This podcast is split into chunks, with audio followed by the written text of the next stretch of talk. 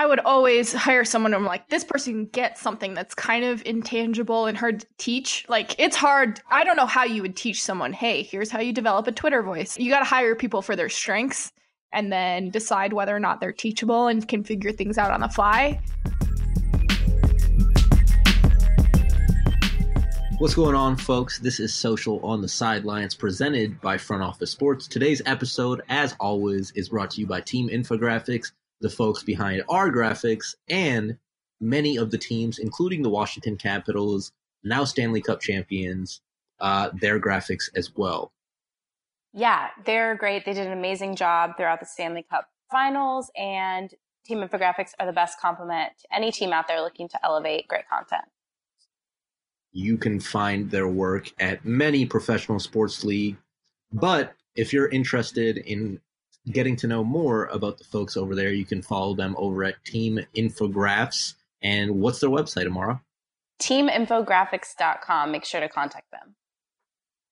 Indeed. So today's episode, Amara is nowhere to be heard.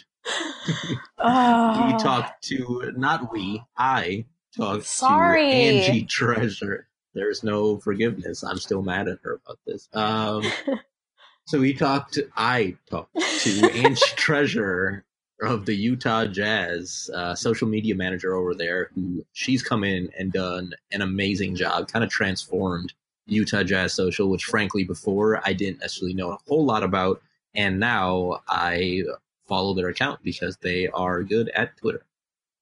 yeah, I'm super bummed that I was not able to make this episode. I, as you know, recently moved to Portland and my laziness kicked in and I never set up my internet in my apartment. And I figured, oh, should be fine. I have Verizon, shout out Verizon. And then I went to download the app or get into the Ringr app and um, it wouldn't open. So that was pretty sad. Mm, I don't believe you. Um, anyway, so one of the things that uh, I had talked to Angie about, and I'm going to keep saying I now because I'm so yeah, salty. it's pretty petty. Um, but anyway, continue. one of the things that we talked about on this episode were the complex sports rankings, which I am very upset about. And I said this at the beginning of the talk with Angie. You'll hear. Uh, but Amara, what were your thought? What were your thoughts on how the complex sports rankings shaked out? The NBA's best Twitter teams. I mean, listen, I think, I mean, so the Grizzlies were at 15, which I was pretty upset the about. were at 14. Yeah, I was just a little bummed because I felt like um, they went only back like a few weeks. And I think that really mm-hmm. gave a disadvantage to teams that didn't make the playoffs.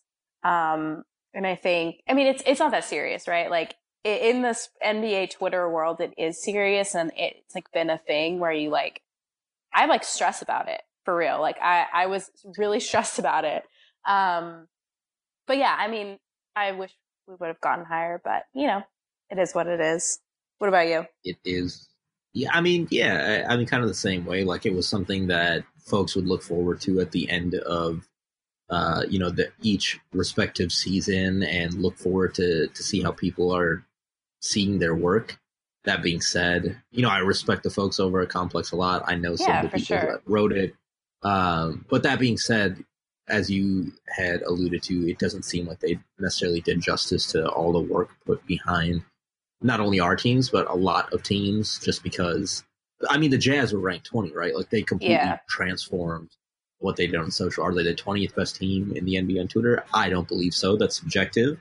But right. uh, as you said, I, it doesn't seem like they looked past a whole lot more than a couple weeks when this should be a season long thing. So I'm kind of compelled to do my own rankings. Yeah, and I mean, I think I think like we, you know, as social media managers of brands, like really respect all of the other people that are doing this job because we know it's we know the challenges, we know the struggles, we know like the work that puts in, like that is put in.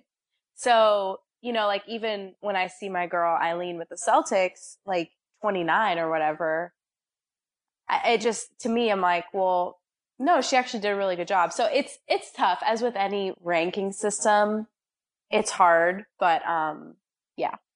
I don't know if that made any sense, but here we are. No, it, it, did. It did. I, I agree on that front. Uh, so let's talk a little bit about what's going on across social. Touched on the Stanley Cup champions, which frankly, I don't watch a whole lot of hockey, but what the Capitals did, I actually I didn't watch any of the games to be quite honest. But what the Capitals did on Twitter after during the yeah. Stanley Cup Finals, I I didn't even follow them, and I saw them all over my timeline. Not just because they won the championship, but because they used Twitter in a very unique fashion and, and did a good job about um, you know showcasing their feelings about winning and did yeah. it in a clever fashion. Yeah, and what, I think, were your thoughts? Yeah, I think too. You know, they were playing the Vegas Golden Knights, who kind of came out of the gate just like with the top Twitter game. Yeah, so I think it's it's sometimes like I would personally like if I was going up against a Twitter account that is the Vegas Golden Knights, like I would be a little intimidated because you know it's it's a brand new account, it, everyone's talking about it. But I think they did a really really good job and kind of not trying to be. I mean, I don't know their voice, but I got the feeling they were being true to their own brand. Um, and I really liked, I think they tweeted at like the Stanley Cup Twitter handle and they were like, follow back or something like that. And it, yeah. it was something that was like really small, but it, it really, um, kind of resonated with audiences outside of just hockey fans. Absolutely. I, I, I was having a talk with somebody recently about like, uh, graphics for social teams across leagues and organizations. And I think a lot of the time, one of the things that gets lost that I see is that not every single thing when it's a big moment needs to be accompanied by a great videos are great, right? Like great graphics are great. Shout out team infographics, but like the the stuff that works well at times is also just being very simple about how you go about social and like the Capitals tweeting follow back at Stanley Cup, saying hi to the Stanley Cup, like all these different things. It really encompassed how fans felt. And yeah. sometimes those work better than these, uh, you know, highly great visuals that are accompanied. Like sometimes you just have to be honest to the platform. And somebody was saying like text only doesn't work on Twitter, but I, I, I don't agree too, with that. Yeah. Like, no, I don't. I yeah, think I, if any no, platform... no disrespect, but I I, I just think it and sometimes it's needed, like and it works better. You know, I think if you're text only, like Twitter is the place, right? Like I, I don't yeah, I, I thought it was they did a really good job. I also want to shout out the Warriors, our friend Julie Fair. Um, obviously they won and the Katie championship, Craig. and Katie yes, Katie. Um, and Devin Dismang, they did an amazing job kind of like just I mean I I would love to know what it feels like to win a championship, but I don't. And um I saw I mentioned Julie because I saw a tweet that she put her phone in like a Ziploc bag and kind of just went into the middle of the locker room champagne celebration. Yep. And I thought that was really cool. And it gave, you know, the visual and, and the plastic also was kind of cool. Like, I don't know, the whole video was just really raw. And, um, I think they did a really good job as a whole, kind of encompassing just that moment, uh, especially in a place that's not your own arena. It could, it could yep. be hard, but I think they, they all did a really, really good job. For sure. Yeah. I think it goes back to the fact where like a lot of folks tend to think like you need these super produced videos huge moment in team history, like, you know, third title, four years. And you, you gotta have the, but sometimes, like you said, like the raw moments are what makes social social. Like you can't get that experience anywhere else except right. on Twitter at that time. And if they had waited, you know, a day later, sure, right. like it would have been very produced, but you lost that moment of like authentic, raw feeling. For sure. Uh, going a little bit beyond that, somebody actually reached out to me. Shout out Zach Peggins, who sent me an email about some suggestion suggestions that he wanted um, about us talking about the WNBA side of things. So real quick, awesome, I'm going to touch yeah. on that because um, I hold it very close to, to my heart. I value our Minnesota Lynx platforms as much, if not more, than I do the Timberwolves platforms because I think the WNBA as a whole has a huge opportunity to grow. Of course, yeah. um, you know there, there's a lot of different things that are accompanied with that growth. But from my perspective on the social front, that means taking some risks we wouldn't necessarily do on the NBA side. And um, you know, my strategy on the Lynx and the teams, my social team strategy is always to kind of push the boundaries and, and put people in conversations where they realize that there is authentic, fundamental, like great basketball going on here, but also that these players are making huge impacts in the community. They're yeah. going far above and beyond, you know, what other athletes are, are doing, quite frankly, in, in other leagues and, and, sports. And they're really making an impact in community in communities and they deserve to be respected. So so yeah, you know these these players are in communities making a huge difference, making an impact that, quite frankly, a lot of other teams and leagues and sports aren't necessarily doing to that extent. They deserve to be respected because they put a lot into the game. They have a great product on the floor, and so our strategy is always taking part in conversations, um, whether they're comfortable or not, to to allow people to see that side of these athletes and this team um, that goes far beyond the basketball court. And so, sure. you know, recently we had a fan reach out and and obviously you see it all the time on Bleacher Report and here and there when the WNBA is mentioned, but it was a pretty ignorant comment about um, players being in the kitchen. And yeah. so during media day, I talked to our head coach and I was like, you know, if you're comfortable, I'd love to have you have a make a video, create this video where it's like delete your account, right? And so we had the perfect usage for that and uh, responded to, to somebody who spewed an ignorant comment. And I'm, I'm glad that it got pickup, but really it goes back to the conversation regarding strategy on social. Like there's a huge opportunity here. No, it's not always going to be moments like that where we have to respond to folks because we'll never be able to respond to everybody. But also knowing that like these, this team, this head coach, this organization deserves respect. Um, and sometimes that's encompassed with giving somebody a little bit of a pushback and being and, yeah. and saying something that's a little bit out of the ordinary because sometimes it's just not spoken on. So uh, sure. to Zach, there's kind of my there's kind of my answer for uh, WNBA strategy, and we work uh, again as many hours as we do on the NBA side.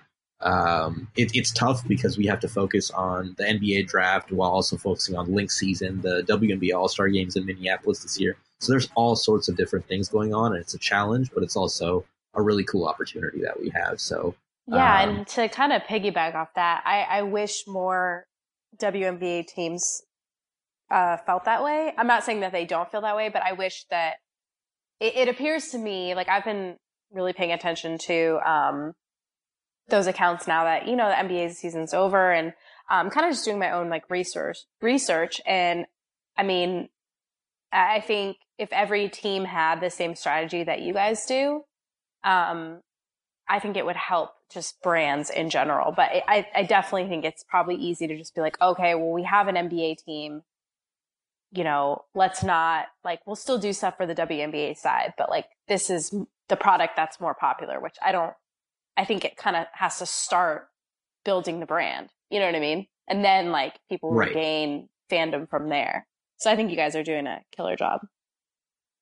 Thank you. So another topic that we talked about with with Angie, and I know previously we discussed having a longer conversation, which I'm hoping to at a different time.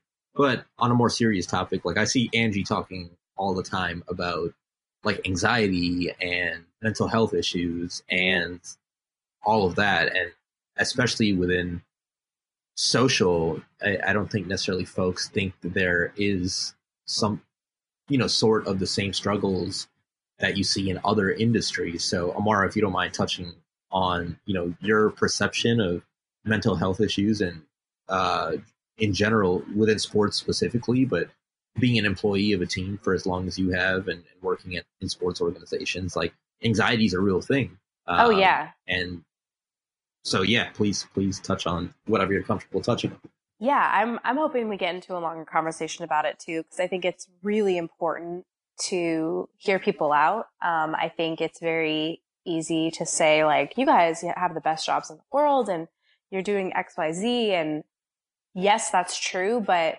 I think I've always been an, a pretty anxious person, literally since like a child. Um, and I just kind of dealt with it in different ways. And I don't even think I knew like what anxiety was. Um, but I think working in this space that we're in, it's definitely exacerbated because we're always plugged in and we're always like on. And I think especially dealing with the negativity that social media brings and kind of just the honestly the hatred that is on the internet it's it's easy to fall into that really negative headspace. And i think um, that's something that i have to kind of talk myself off the ledge not literally but you know I, I just feel like I get into a really negative headspace when you're just reading all this these hateful comments and um I can't speak for anybody else, but you know, sometimes I do have to make the mental um, choice to just unplug and like look at something positive or read something positive because it's really easy to kind of get into that um, negative spiral. Yeah, I I would add on to this by just saying anxiety. I think, as Amara had said, like we have great jobs. That's nothing to take away from that, but anxiety really doesn't care. As as we've seen by some of the struggles that folks have had and have passed away, like mental health issues don't care what your status is in the world or what your job is and you know what's going on in different spaces. Like people have to deal with these things regardless of that. And so to kind of negate others feelings based on how they're dealing with day-to-day issues like work and work-life balance and this and that and how great their jobs are like it has nothing to do with that quite frankly you know? And from my perspective, the amount of hours that we put into to our craft, uh, quite frankly, like you know, athletes are putting in tons of hours. That's not to say we're at anywhere close to the same level, but that being said, we care a lot about what we do, and yeah. that entails reading a lot of the commentary online. And when all you know, a majority of the commentary online is very vol- volatile and it's just negative, it does take a toll and it does take an effect.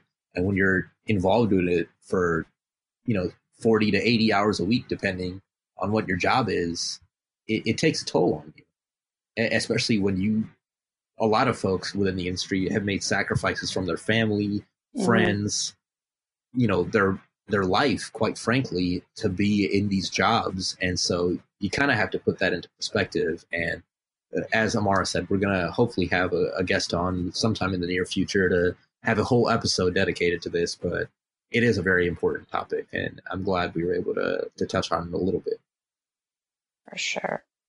Cool. Uh, well, with that being said, we will hop into episode six, I believe, with Angie Treasure. So, without further ado, please hear us out, or just me, because Amara's not there. My good friend and fellow colleague for the Utah Jazz, Angie Treasure, here for Social on the Sidelines, episode six. What's up, Angie? How you doing, man? You know what? I'm still salty over those complex rankings. I forgot what they ranked you, but I know oh, on this 20. call, wow, the 14th and 20th best NBA accounts according to Complex Sports, guys. We were bottom 10. This okay. If any of y'all are listening to the absolutely. The, okay, the Jazz were definitely a top 10 account and I'm still you. salty that the Timberwolves were 14. But in any news, I'm still salty. We're not Whatever. bitter. We're not petty. We don't no, keep score. I mean, however. I am petty. I am petty, and I do keep score. complex. Score. We're coming for you. yes, next year. Um, but speaking of which, your first season in the league, regardless of if people appreciate it or not, um, at Complex, a lot of Jazz fans and NBA Twitter in general benefited from you starting out. So one, tell us a little bit about how you got the gig, and then following up, how was your first season? I technically I only did half a season, so I think I'm still a rookie. I mean, Ooh, I see Quin what you Snyder did there. Came... I see what you did there. No, no, no, no, no, no, no, no. Don't. nah, I don't. Don't make this into something as um, Ben um, Simmons. Quin she's Snyder... taking shots at you. yeah. No, it's more like me and Charlie Widows going at it at this true, point. True. Um, Quin Snyder came around and I got a a rookie backpack this season when I when I came onto the team, and he said you better carry that around next season until you hit your year mark. So technically, I've I've still got to do a full season. Um, I have kind of a weird winding road into social media. I went to school. I was an English major at Weber State University. Shout out to Damian Lillard. I was about to say. And and then I couldn't find a job, so I was a florist for a year and a half.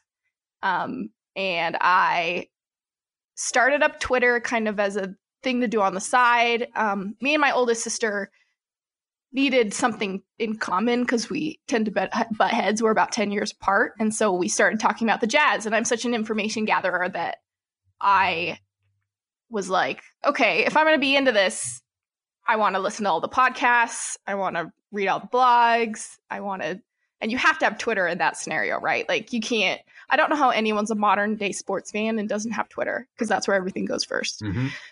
So I got on Twitter and slowly kind of became part of Jazz Twitter. Um, I got then got a job at a local blogging company, which turned into a job at a local news station where I did content. Um, and then they kind of gave me the reins for their social. And from there, I moved over to the radio station owned by the Jazz, where I was the digital director there. And then a year and a half into that job, um, this job opened up. So I applied, and six interviews later, they made a real decision and uh, and and gave, and gave the reins over to me. So that's kind of my strange little journey. That's a good one for sure. But I I was always hardcore into Twitter. Like I I was kind of a Twitter person. I I met my connection at the local news station through Twitter. Like it's it's weird. It's a bizarre existence. All right, folks, just want to take a quick break to talk to you about University of Miami's online graduate sport administration program. This episode is supported by the fine folks over there. It's a top ranked graduate program with a highly respected reputation among employers. Amara, the program is designed for any type of professional, correct? Yeah, it's the programs there are designed is designed uh, with your schedule in mind and definitely offers the flexibility needed for folks looking to break into the sports industry.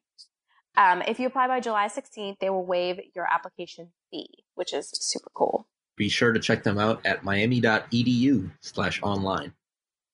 Well, you, you, you mentioned something about six interviews. Tell us a little bit about the interview process. Like, what did you have to go through in those six interviews? So, my first interview was kind of a group one with someone from HR, and they had to pick a different HR person than I already knew because LHM owns the Jazz and the radio station. So I kind of knew some of the personnel.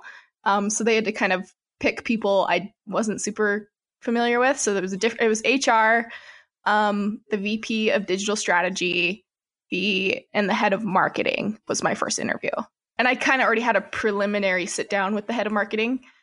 Um, from there, I had to sit down with um, sponsorship and head of game ops and broadcast and basketball ops, which was PR. And uh, yeah, a, a, person high up in basketball ops, not not like a not GM or anything, but um, yeah. So so and then it was back to sitting down with the person who was the head of marketing. so I, I I got run through the ringer, and that was about in about like a week. Um, it was before Christmas, and I didn't think I was going to know until after Christmas whether I got the job, um, because I was supposed to meet with Steve Starks, the president of of the Jazz, um, but he was out of the office. So they were like, "Well, once the holidays are over and Steve is back, you can sit down with him." Um, I kind of had a history with Steve, so I think he was cool signing off, having not had that formal sit down. And so I got a call on on my drive home before Christmas break saying, "Hey, we want to offer you the job. So that's a nice little. Luckily, I didn't right have there. to sit through the holiday. I know. I was just glad I didn't have to sit through the holidays and and worry about it. But I feel it. So, if you don't mind sharing, if you're able to share, what did some of those conversations entail in terms of, especially on the PR side? I think a lot of folks listening don't necessarily know all the aspects that you'll have to deal with, even when you're working in social, from PR, like you said, to marketing, to sponsorships, etc. So, touch a little bit on what the interview entailed in terms of those different departments outside of digital. For sure. So PR, their main concern was like, hey, if if we we understand this is not a nine to five job, and I think some previous um, employees had kind of treated it that way. That you know, it's not nights, weekends, and and you know, extra hours and so PR was like, yeah, if if we need you guys here on a Saturday, we want to be able to depend on you guys being here on a Saturday and and you know, we want to be able to give you guys access, but that's a big part of building that trust. And with sponsorship it was all about, hey, just make sure when you're creating something or doing an initiative or creating content, you give us an opportunity to sell it.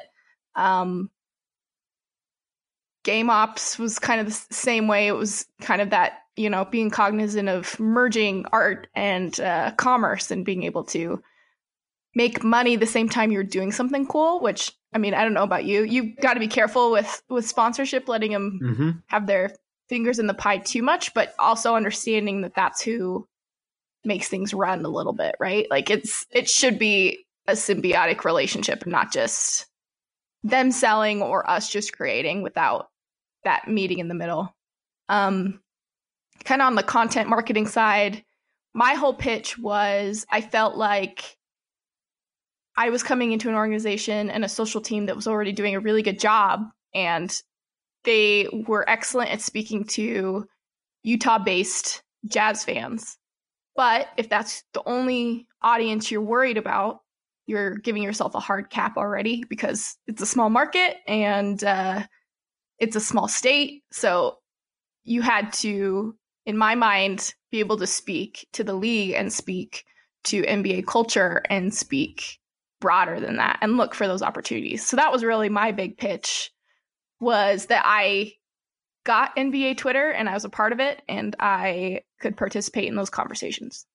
Um, so you talked about a personal social presence and I know companies sometimes are looking at personal uh, accounts, but what do you think the benefit is of you being active on that front um, versus other applicants who might not have been as active in, in NBA Twitter specifically?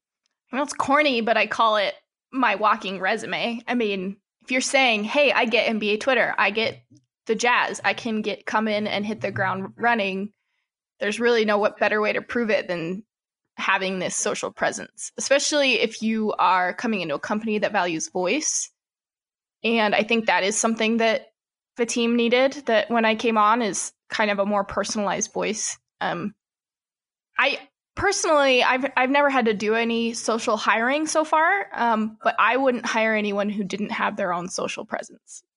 I don't know how you can expect someone to come on and participate in jazz Twitter as a job who doesn't understand what it is.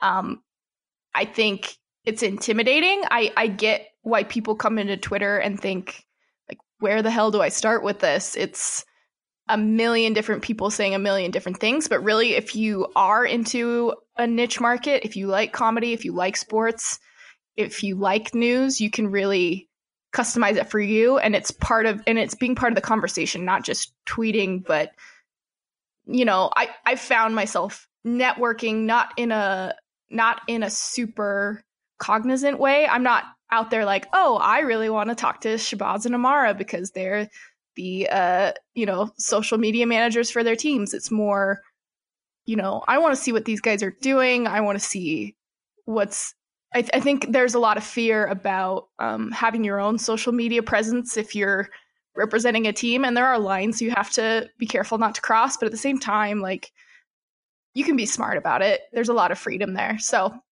for anyone who's who's interested in getting into social media, you like you just have to. You can't you can't you can't under, not understand the world by because Twitter's intimidating. So I would say like you just have to have your own presence. I I 100% agree. I, I think there's always an advantage given to people when I've looked at hiring practices. Like there's always an advantage to people that are active in the space because you just like you said, if they're not active in it, it's hard to say how they would communicate from a team perspective. Right. When a lot of that relates to you understanding the landscape. And it doesn't even have to it doesn't even have to correlate to follower count. Like I'm not looking for someone to have no. 6,000 followers in order to hire somebody, but I should be able to look through your tweets and your replies and see, oh, they're reading the right things, they're talking to the you know the players they're not not players but like the players in in the uh industry like you should you should get it. You should know what to look for. So.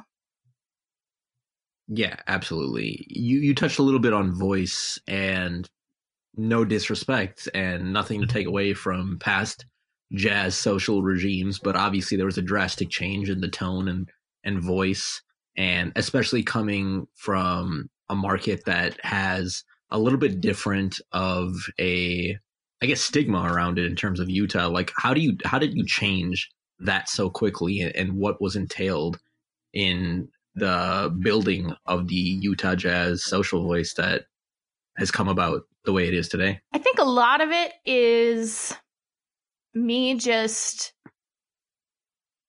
when I I think when I got hired there were so many conversations around like you've got to trust me a little bit. Don't hire me if you don't trust me. Um, recognize that I'm not going to put the company in in jeopardy. I'm not going to embarrass the owners. I'm not going to. I understand the market. You know, I've lived in Utah my whole life. I'd worked for LHM before I came to the Jazz. I understand the team. Like, I think when I was hired, I felt like I'd been given the keys. It wasn't really piecemeal. So my voice just kind of came through inherently. Um, I'm kind of ridiculous. So that kind of happened automatically. Um, but yeah, it really did come through the the whole hiring process. But it is kind of intimidating. Like it was a couple days even before I got um, the passwords to the accounts, and it's like, all right, it's time to tweet something. like it's I'd I'd run big accounts before, um, but this was this is super different. It's uh it it's it is my comfort zone and it is what I what I'd been doing for five plus years, but yeah, getting to actually tweet for your team is pretty wild. So, talk a little bit about some of the the bigger wins, and then also some of the times. I know I, am not going to mention specifically. I thought there were some great ones, and I, I think you learned very quickly. There's uh, some times where we have great ideas, and other people might not agree with that. So you, you might have had to remove them. I've been in that position. So, talk a little bit about some of the favorite tweets you had to put out, and then on the opposite end, if you can hit on not necessarily what the tweets were, but times you had to delete them. Like, what do those conversations sure. entail, and how do the ideas come about? Well, I don't know if you know if you feel this, but it's one of those things where, like, so many people kind of have a say in what you're doing, and mm-hmm. you know, from your own department, from your own team to the team president to the players to like w- we got a DM from a player at one point. We were the players were going through like an IG war and we post we were posting all their responses to each other and one of the players was mad. Um so we had to take that down. But it's it is one of those things that you you think about audience and it really is broader than just jazz fans. It's players it's management. So everyone kind of gets a say in what you're doing which makes the job pretty unique. Um one of my favorite ones. I think I'd been on a week and a half before the whole um, tunnel fiasco went down at Staples. Um, yep. And I uh, was sitting there, and I was like, "This is this is happening, and there's got to be a way to participate because no no team had really jumped in, but everyone was talking about it. It was like one in the morning." And so I was like, oh, I'm going to just try this. So I added Vivint Arena, which is our our uh, arena where we play our games, and just said, "Do we have tunnels?" Yep.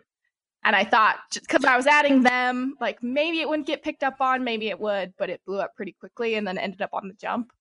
Um, and that was my first thing where I was like, "Yeah, that's awesome." And some people were like, "You're gonna get in trouble for that," and other people but the team president came and like gave me a fist bump, so I felt pretty, I felt okay about it. There is that really nerve wracking feeling though when you hit send and you're like, well, this could go oh, either way. yep. Yeah, I I've definitely been in those positions where it's like, um, I'm either going to get talked to about this, yeah. and it'll be removed, or it's going to be great. But I also feel like that's how you know you're doing your job, right? Like if you're super safe, no one's going to talk about you. You don't need to risk your job, but no. But I, th- I, I think there's a certain expectation that you're able and willing to mm-hmm. to push the boundaries, especially when it comes to internet culture, right? Like yeah. if we just go about posting the play by play to every score, that's not engaging whatsoever. But if we're trying to take part in conversations that people that appeal to people outside of Utah Jazz fans, like frankly, I never really cared about Jazz Twitter to the extent that I do now before this year. And that's largely in part to the voice and what you guys have been able to create there. And I think it's a testament to why uh, teams, especially in the NBA, where we're given a little bit more leeway than other leagues, um, to to take risks and do that. Um, so for sure, I, I'm all in agreement there. For sure.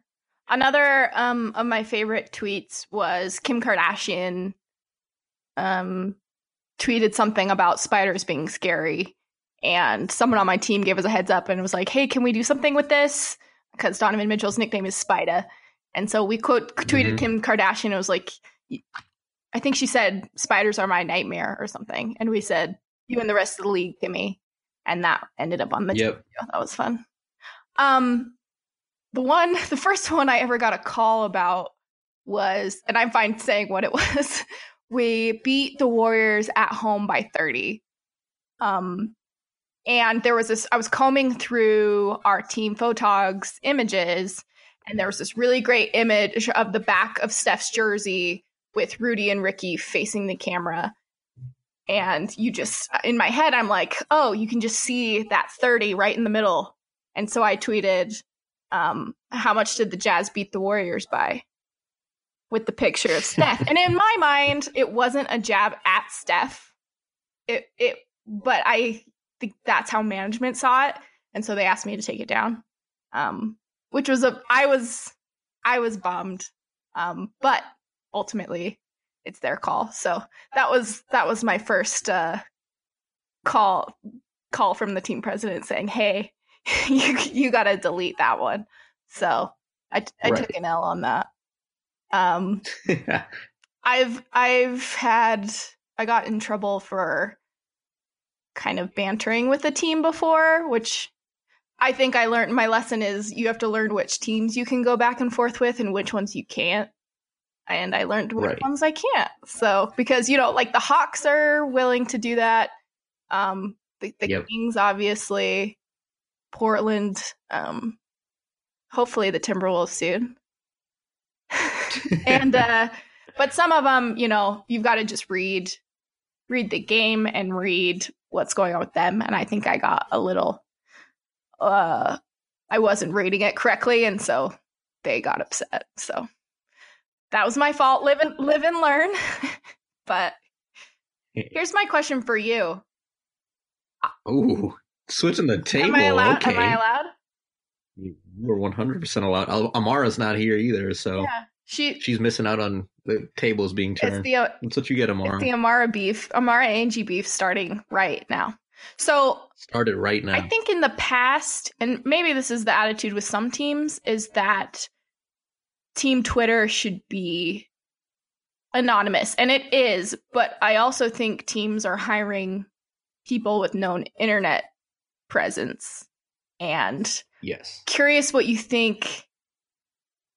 Because I think it's a good thing. I think it's okay to know that I run Utah Jazz. I think it's okay to know you run the Timberwolves and the Lynx. You know what I'm, I'm saying? I I don't know if anonymity has as much value as we once thought it did. I think it should be clear that it's it still has team objectives, but to me, it's still like a, a team broadcast hiring talent. Like you should have someone right. behind the reins who maybe has a little bit of a name of their own. I'm curious what you think about that.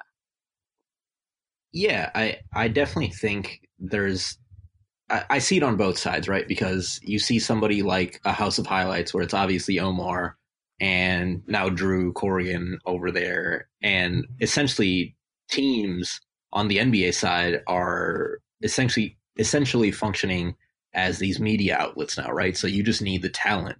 And that's why when and I hired Cody Sherritt, right, from the Blazers, like they were known as some of the best in the league. He was known as one of the best in the league. So that was one of the instances where obviously there that's a no brainer. Right.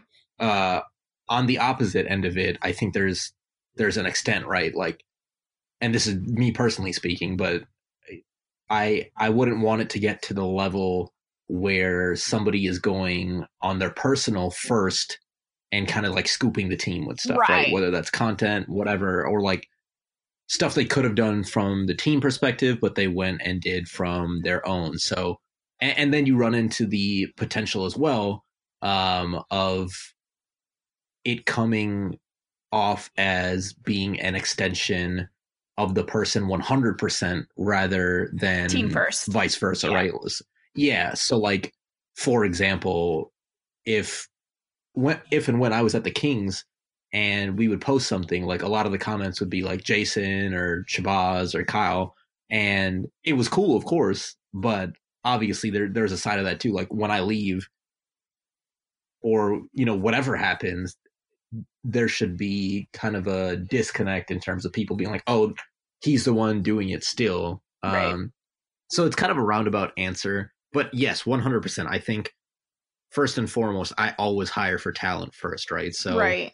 in in my case, just be, speaking bluntly, like when I first came into the league, uh, I thought I was super super creative when I got my chance in Sacramento after I was an intern in uh, for the Wolves, but I didn't know necessarily a ton about Photoshop and this and that. And that's stuff that I learned kind of on the fly. I knew the basics, but I wasn't necessarily the best at it. But I think they hired me for talent in terms of other means. Right.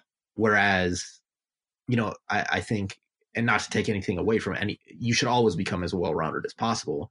But if you're not kind of known for one of your talents and you're more focused on being solely well rounded, I think you're actually kind of at a disadvantage because, especially in the sports industry, the it's a very tight knit circle, and when you're able to kind of separate yourself from the thousands of applicants that are looking for these jobs mm. by becoming among the best in a certain skill set while still trying to become well rounded, right. it pays off a little bit more. So, right. uh, yeah, I'm I'm always about hiring for for talent, and I think especially when you're building a presence online for yourself, if you're trying to get into NBA Twitter specifically, you you're going to be ahead of the curve if you're able to understand that and and show that on like you said, it's a walking resume. Yeah. So if you're able to do that in the right way, I yeah. would always hire someone. I'm like, this person gets something that's kind of intangible and hard to teach. Like it's hard. I don't know mm-hmm. how you would teach someone. Hey, here's how you develop a Twitter voice. Like either you know how to do it or you don't. Rather than someone who's right. proficient in Photoshop and Premiere, and you know that stuff's super valuable. But like I can learn that stuff well enough. It's it's the intent. You got to hire people for their strengths and then decide whether or not they're teachable and can figure things out on the fly. And I think that's what the Jazz did with me is they knew I'd have to learn, you know, all the new software, Clip Pro, how to cut things together in Premiere, and I figured it out fine, but it's the other things that it's harder to teach people. Yeah, I'm 100% in agreement there. I've I've always looked at my hiring practices as if this person was on the job today, with the exception of the programs like you're talking about, if I had to have them cover a game from Twitter, Facebook, Instagram, like would they get it? Right. Would they be able to fit in relatively seamlessly? And if the answer is no, it might not make sense for that specific position. Um, but building off that, so you talked a lot about kind of having this longer journey. And obviously, in sports, everyone has a different career path. But for folks that are trying to get into it, what would you say are the biggest piece of advice that you'd have for them? My whole thing is you should be creating something. You should be writing, you should be making photoshops, you should be, you know, cutting together videos, you should be tweeting. do something. If if it's something you're already passionate about, that will happen already and people will find you because of it. People, that's how people found me is I was just tweeting about the Jazz and I got a job at KSL and then I started blogging for the True Hoop affiliate uh, Salt City Hoops. I started getting uh, hosting radio shows on the sides and doing podcasts. And because it was something I was already into, um, it just kind of became natural that I was creating in the space. So if it's something that you are passionate about and you know, not saying you have to only do unpaid work, but you should already be creating things and people will find you because of it. Absolutely. I'm 100% in agreement. When I was out of the NBA, in between when I left as an intern at the Timberwolves and before I got hired at the Kings, I was at an ad agency, but I was doing like work for the Timberwolves SB Nation yep. site and like covering the summer league games. Like yep. that goes such a long way just because it shows that you're still involved and able to to hop back in for sure on the fly. Sure. Uh, and and yeah, I just I, I encounter people all the time. I don't know if you you get this. I had to close up my DMs because I got the same question over and over, but people would say like how did you get into social media and how did you get into sports as a career? Like I'm a huge a they say they're a huge fan and so they want to work for the team, which I think is maybe not the right approach. Um, but right. my advice is always like, hey, you got to be creating something. If I go to your profile and there's no link in your bio or there's nothing on your feed that says you're able to create content in this space, then I don't know what you think some how you think someone's going to give you a job. Like I don't know. You've got to be writing something.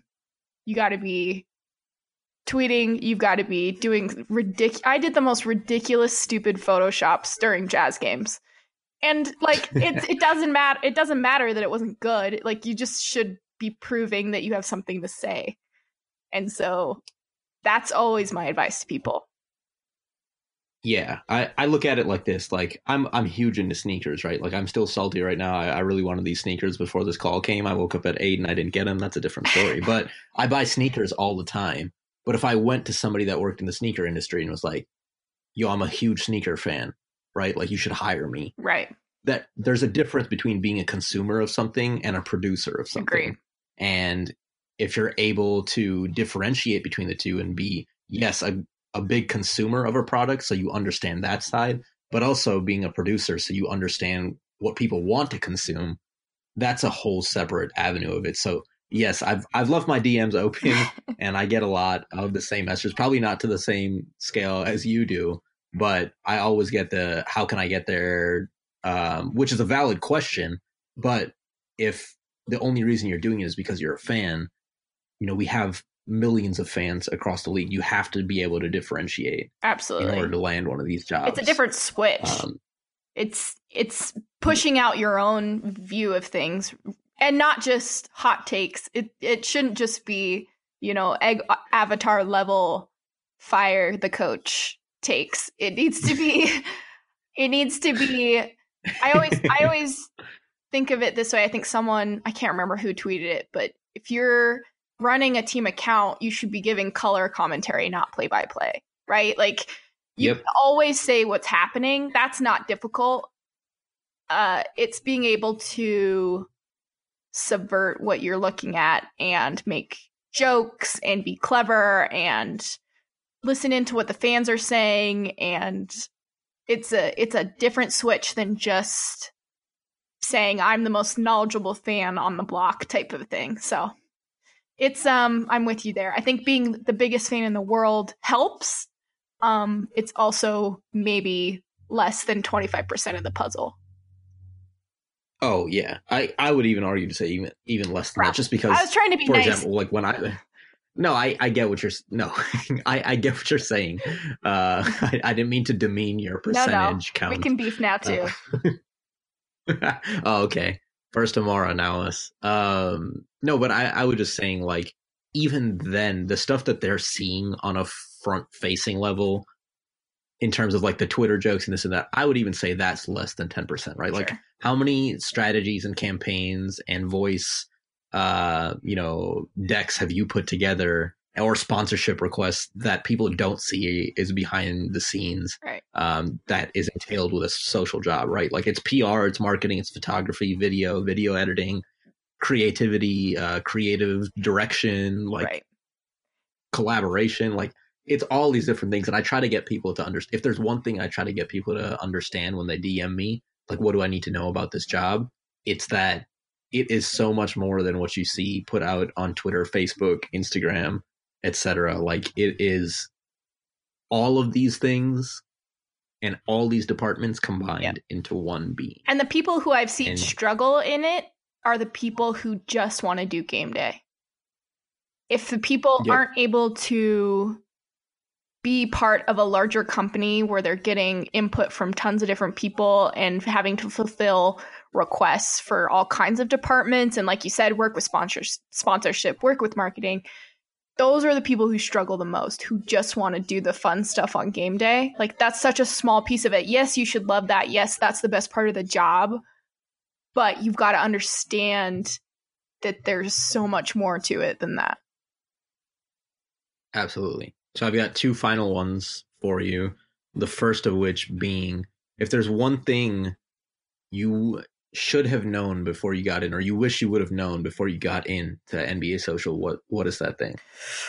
Ooh, um, I think so. My first season was a little unique just because I came in and I was automatically very concerned with doing everything, and I think I would have told myself it's okay to not it to delegate a little bit. This is my first time ever managing a team. And I think I wanted to learn how to do everything so I could do it all. And I also wanted to prove that I wasn't dead weight in this weird way. So I think if I could go back, I would say, hey, don't burn yourself out. Like it's okay to take a night, a game off. It's okay to trust your team with, you know, more than you did this season because it's you know, I only participated in five months of the season and it it's a little exhausting. So that's what I would tell myself.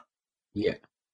Yeah, I, I totally agree. I'm I'm kind of in a new place where Cody and Taylor and, and Seth who are on my team are more so the day to day and I've come from a background obviously the last four years. I've been tweeting every day. I've been the one behind right. the behind the account for the most part and now I tweet maybe once every three weeks, and it's more so giving them the uh, comfortability and trying to teach them the ropes of here's what we do here and here, and then learning from them too. Yeah, absolutely. So it's a whole different ball game when you're managing. But the last one I have, we're gonna get real deep.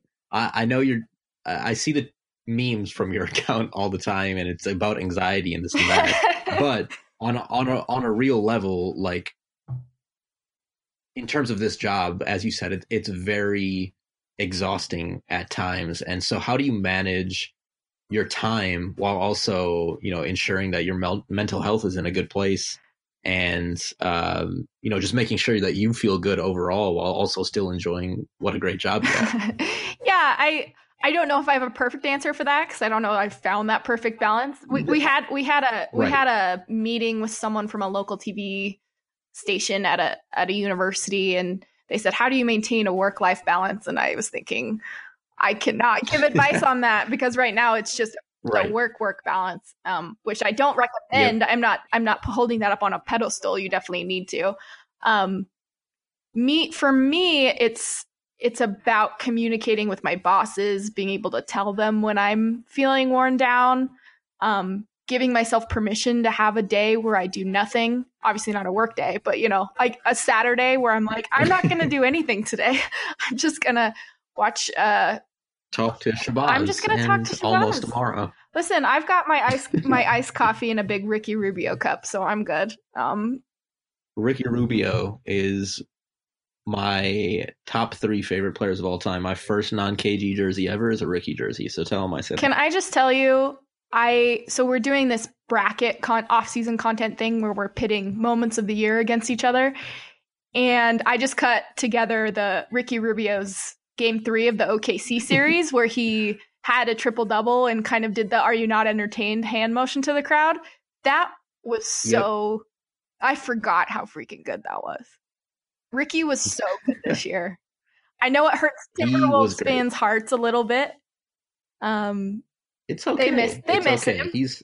I think they're glad he's Yes. doing well, but he's like he's he's one of the most lovable guys in the league, right? Like who who doesn't love Ricky? If you don't love Ricky Rubio, there's something wrong with you. Um, but yeah, I I think um, I don't always do a good job communicating what I need and how I'm feeling. So I think I just have to work on that. Um, my anxiety is real. I mean, most most of the anxiety memes are jokes, um, but there's always some truth. There's always some truth there. I just um, I'm a worrier. I worry how what I do impacts other people, and I think that's what makes me good at what I do. But also, you have to be careful not to let it be crippling. Yeah, I think the biggest thing I've learned in the few years I've been in the league is just being able, like you said, to be real about and authentic about how you're feeling. Yeah. Because I think so many of us love our jobs a great amount that we're kind of scared to take a step back sometimes and, and realize that we can ease back a little bit and take care of ourselves. Uh, and it's not all work, Right. even though it feels like it mostly is. So And I think that's I appreciate I think answer. that's one of those things too where this space is occupied by pretty young people and most Yeah. of us don't have kids and most of us are pretty free in our lifestyle. Um so we are willing to work a lot, but that doesn't mean Yep. we should work all the time. I don't know. I think I think it's interesting. I I don't want I don't want people to only hire social people um, who are willing to run themselves into the ground and then change them out every two years because I think right. it's it is a sustainable career, but but it's so far it hasn't it hasn't been something that like people with families gravitate towards. So I uh, I'm interested to see how it evolves. Preach. All right. Any any last words for the folks? I don't think so. You can you can uh, bug Shahbaz about his wedding this off season. Please, please don't What's- do that. It's a month away. It's a month. It's a month, July 21st. Well, thanks for listening to the latest episode of Social on the Sidelines. Appreciate our folks over at Team Infographics for again providing us with some great images. Amara, where can the folks find Team Infographics at? Yeah, contact them today at teaminfographics.com or hit them with the follow on Twitter at Team Infographs. Again, teaminfographics.com or on Twitter at Team Infographs. All right, y'all. Until next time.